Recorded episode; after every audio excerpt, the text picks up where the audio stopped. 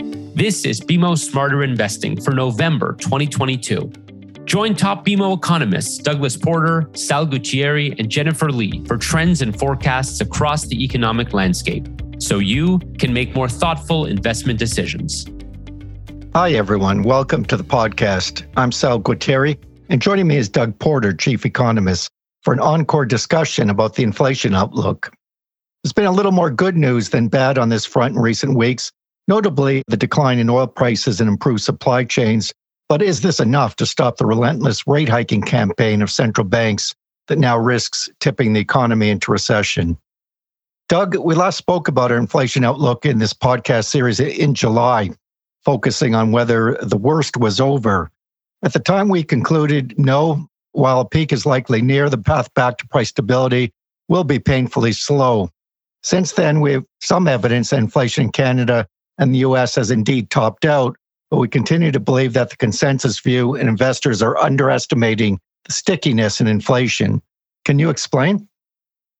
Yeah, and I'd stick with that overall theme that we last discussed. It does indeed look like the worst is over, but to this point, a lot of that is simply due to energy prices. Most of the relief that we've seen, whether it's you know the latest numbers out of Europe or the earlier decline that we saw in U.S. and Canada, was largely gasoline price story.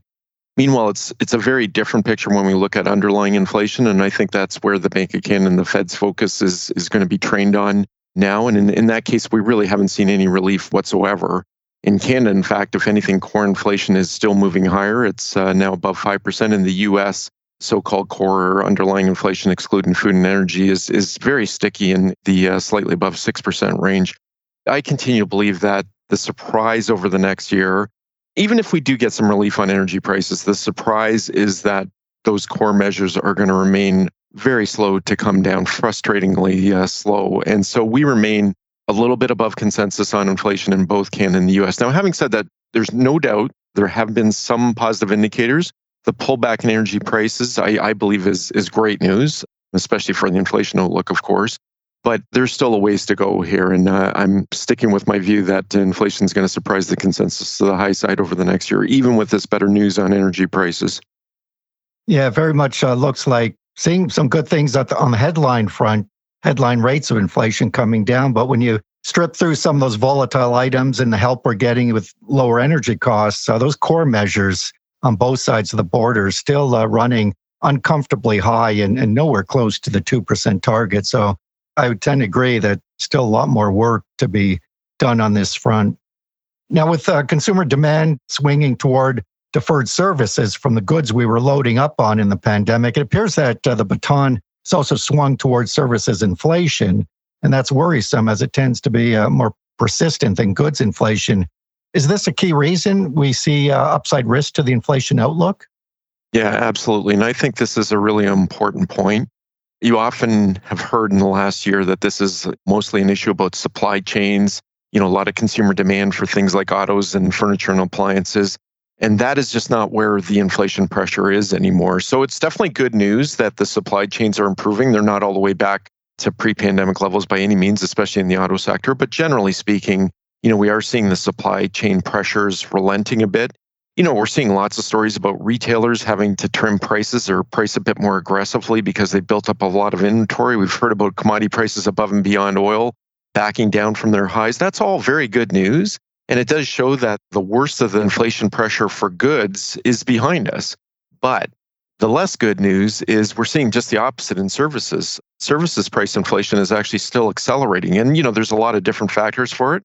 But at its root, what really drives, tends to drive service inflation is wages. And don't get me wrong, wages have not been the issue. They have not been the main cause of the inflation we've had in the last 18 months by any stretch of the imagination. But I think this is almost like round two you know, this is the echo effect of that big run up that we saw in commodity prices and, and oil prices and food prices in the past year. And this was always the central bank concern that that initial bump up in those specific items would then lead to broader inflation. It would lead to wage inflation that then becomes much more sticky. And really, I think that's the thing to watch here. Forget about things like the supply chain. It's still an issue, but it's not really what's driving inflation. Really, the thing to watch now is services inflation at its root wages. And, and to answer your question specifically, yes, this is why we do remain a little bit above consensus in terms of where we see inflation over the next year. So it seems like a lot of that low hanging fruit on the inflation front is already picked now. So there were some temporary forces lifting inflation, in particular, the big run up in commodity prices, which is now reversed course, and, and those supply chain disruptions, which not back to normal yet, but certainly making a lot of progress. But you're right, just seems like the persistence factors, the excess demand that's now kind of spilling over into the services sector and pushing up inflation. It's going to be a, a longer term issue central banks will need to uh, deal with. Now, in a recent Focus publication article, you mentioned five broad forces that are keeping inflation aloft. And as you say, need to stop going wrong before inflation can calm down. Can you explain? Yeah, and when we look back at how did we get here? How did we get to 7% inflation after years and years of being about 1.5 to 2%? And I like to point to five factors that, at least in Canada, and I think this actually translates into a lot of other economies as well, but specifically in Canada, five different factors that have boosted inflation so dramatically. And, and very briefly, one is the reopening bounce. You know, when you think about it last year, nobody was traveling. This year, it seemed like everybody was traveling. And of course, that led to a lot of hopefully temporary pressure on things like airfares and hotel rates. Second of it has been the uh, the global energy price surge. We saw record gasoline prices this summer, but it's not just gasoline prices. Diesel prices still remain very high, and of course, natural gas prices have offered a third leg of uh, strength there. The third factor, I talked about it a little bit earlier, were the supply chain pressures. You know, things like furniture and appliance prices went nowhere for years and years and years. And then it's almost like everybody in the world wanted to buy a dishwasher all at once. And of course, it just stressed the global supply chain. Now, it does look like we are seeing some relief on that one. That's one that does look like it's stopped going wrong. Fourth factor, I would say, is the global food crisis. You know, we talk a lot about grocery prices in Canada. There's a laser like focus on the double digit increase we've seen in grocery prices, but we are seeing that almost everywhere. That is not a Canadian story. We're seeing that in the US, in Britain, in, in Europe. They've all got double digit increases. And one of our colleagues, Aaron Gertsen, just put out a piece last week looking at the outlook for food prices. And frankly, this is one I'm worried about. I don't see it turning around quickly. I think it's going to continue to add a bit of pressure to overall inflation. And the fifth and final factor this is a bit more specific to Canada, but not not entirely. And that was the pandemic housing boom. Now, existing home prices don't go directly into the CPI. They work their way in through things like new home prices and, and rent and even eventually mortgage rates. But all those factors have led to further pressure on inflation. Now, looking at those five things, I think there is some grounds for optimism. Some of them look like they may be past or worse, as I said, the supply chain. But that's really five things that have got to stop going wrong and perhaps even start going right to get inflation back down towards 2%. And that's why this is going to be a challenging task. And the one thing I always like to tell people is there is no one light switch here that we can just easily turn off and make inflation go away. That's a lot of different factors that we need to turn around over the next uh, year or so.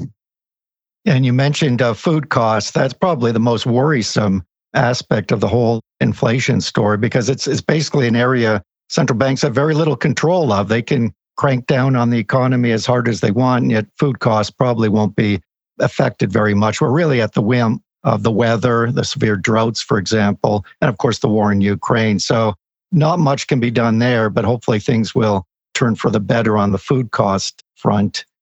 Now, in a relative sense, Canada has less of an inflation problem than the US, and especially Europe. We know that soaring energy costs are a key reason for double digit inflation across much of Europe. But what explains the near one percentage point lower CPI rate versus the United States? Yeah, and it's interesting because Canada is actually towards the lower end of of the spectrum, at least among advanced economies in terms of our inflation rate. I mean, it's it's very high for us, but just about everybody else has got an even more serious issue. And that's interesting because, you know, we've actually seen a weakening in the Canadian dollar in the last year, which has aggravated our inflation rate a little bit. So to have a, a markedly lower inflation rate in Canada and especially lower than in Europe is notable. If I talk in general terms, you know, I think one of the reasons why Canada has been a bit behind the US in a good way is because we were later to reopen. So we got the reopening pressure later on prices. Also, our, our labor market has been not as tight. It's tight in Canada, but it's not nearly as tight as it is in the US. If we drill down into specific factors in the consumer basket when we try to parse out what's really different in Canada than the US right now, it's sort of four quirky areas that I, I don't see as being really related that are uh, now accounting for, for most of the difference. electricity prices are arguably the biggest, the biggest cause of that gap. In other words, Canadian electricity prices have been relatively modest, whereas in the US, they've risen by double digits. A couple others, airfares, auto insurance, and telephone services, we've seen some of the biggest differences between Canada and the US. I personally don't see an obvious theme among those four areas. And so I actually tend to believe we might see a bit of a narrowing in the gap over the next year between Canada and the US as, you know, as we get more of the reopening completed. And also I think as the US cools down, we'll we'll see some of that difference between the US and, and Canada narrow over the next year on the inflation side. So Canada really can't crow that much about having lower inflation than many other advanced countries because largely reflecting some special factors. And for the most part, going forward now, we'll probably see pretty slow rates of decline in inflation across the advanced world, including in, in Canada. Now, um, central banks have, have taken some of the blame for high inflation. They're clearly the ones who will need to put it back in the bottle. They have been fiercely front loading rate hikes to catch up, but has signaled a likely slower pace ahead. Where do you see the Bank Canada and Fed taking rates in the months ahead? Well, fair warning, uh, we're pretty close to uh, market pricing at this point. So this is not a particularly radical call by any means. I think the bottom line here is we don't think either central bank is done just yet, but we are getting close to the finish line. We see the Bank of Canada raising rates by another 75 basis points in total, or three quarters of a percentage point from here.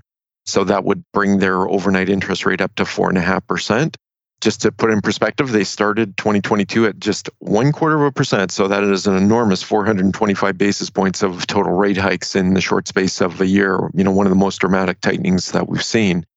The Fed, we think they'll still raise rates by another full percentage point. That would leave some spread, some daylight between uh, US and Canadian interest rates. And, you know, I think that's part of the reason why the Canadian dollar was under a bit of pressure earlier in the fall because the markets were coming around to the view that, yes, indeed, the Fed is likely to raise interest rates by more than the Bank of Canada. But I think the second part of the forecast that I would assert is every bit as important is we then see both central banks holding interest rates at those levels through 2023. There's a lot of chatter in the market, and some other forecasters are looking for rate cuts as early as the second half of 2023. I don't see that. I see that, you know, rate reductions is more of a story in 2024. And I just want to pound home the point that we're not going back to the levels that we're at in 2021. The kind of rate cuts that we're talking about are trims. They're not a full reversal of this rise in interest rates. The central banks are going above and beyond what they would call neutral or they're going into restrictive territory. As inflation comes down, they won't need to stay there, but they're not going to be able to go all the way back to those extreme lows that we saw in 2021. So for those folks out there who are holding their breath, waiting for rates to get back to those extreme lows, I don't think it's going to happen. Yeah, I would tend to agree. I, think it's very unlikely central banks will reverse gears in next year, even if we go into mild recession in, in both the US and in Canada. I mean, it really it comes down to inflation, and we still see CPI rates that are north of 3%, well above the 2% targets.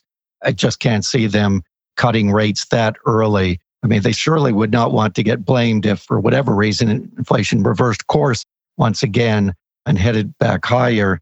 So I, I think they will try to delay easing policy as, as long as possible. But, you know, assuming that inflation is on that downward course, then 2024, early that year, probably is the most likely time when they'll start trimming things back.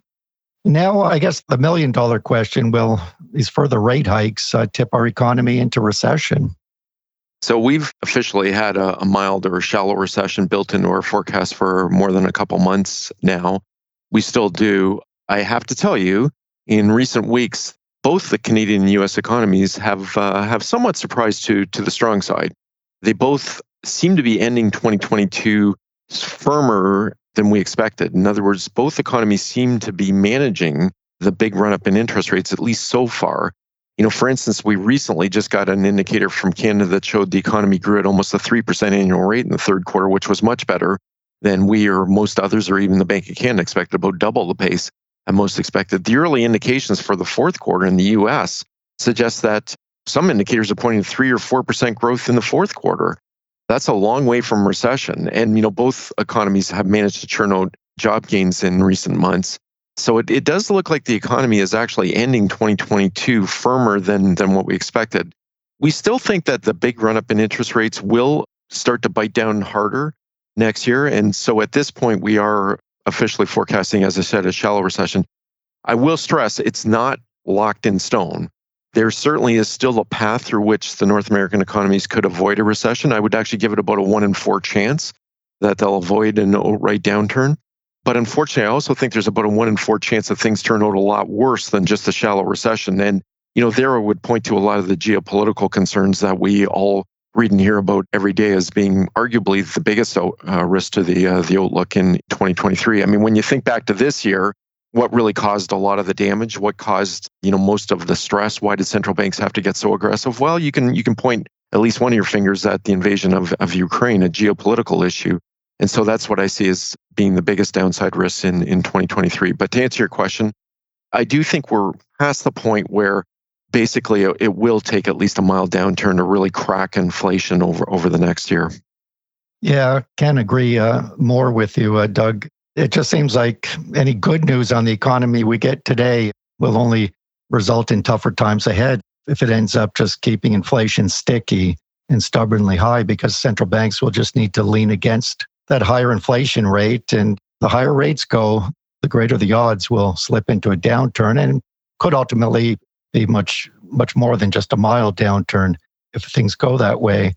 And, you know, I think back at some of the work we did in the department where we looked back at Fed policy going back six decades and the inflation rate was as high as it, it was this year and unemployment rates and policy rates were as low as they were at the start of this tightening cycle the Fed really doesn't have a great track record at avoiding downturns or achieving soft landings. It just doesn't happen. So the odds are, are certainly against it in accomplishing a soft landing this time. But we'll see. Might get very lucky on the inflation front, but it will come down to getting some luck there. So it looks like, I guess, inflation partly beaten, but likely to, to put up a fight until the economy weakens further meaning we are unlikely to see central banks reverse course until early 2024. Doug, thanks for uh, the engaging discussion and insights. And thanks everyone for listening. Thanks for listening to BMO Smarter Investing, a podcast brought to you by BMO Investor Line. We are here to empower Canadians to invest smarter. For more information on how you can start investing today, visit bmo.com slash online investing. And be sure to subscribe to this show to get the latest episodes wherever you listen to podcasts.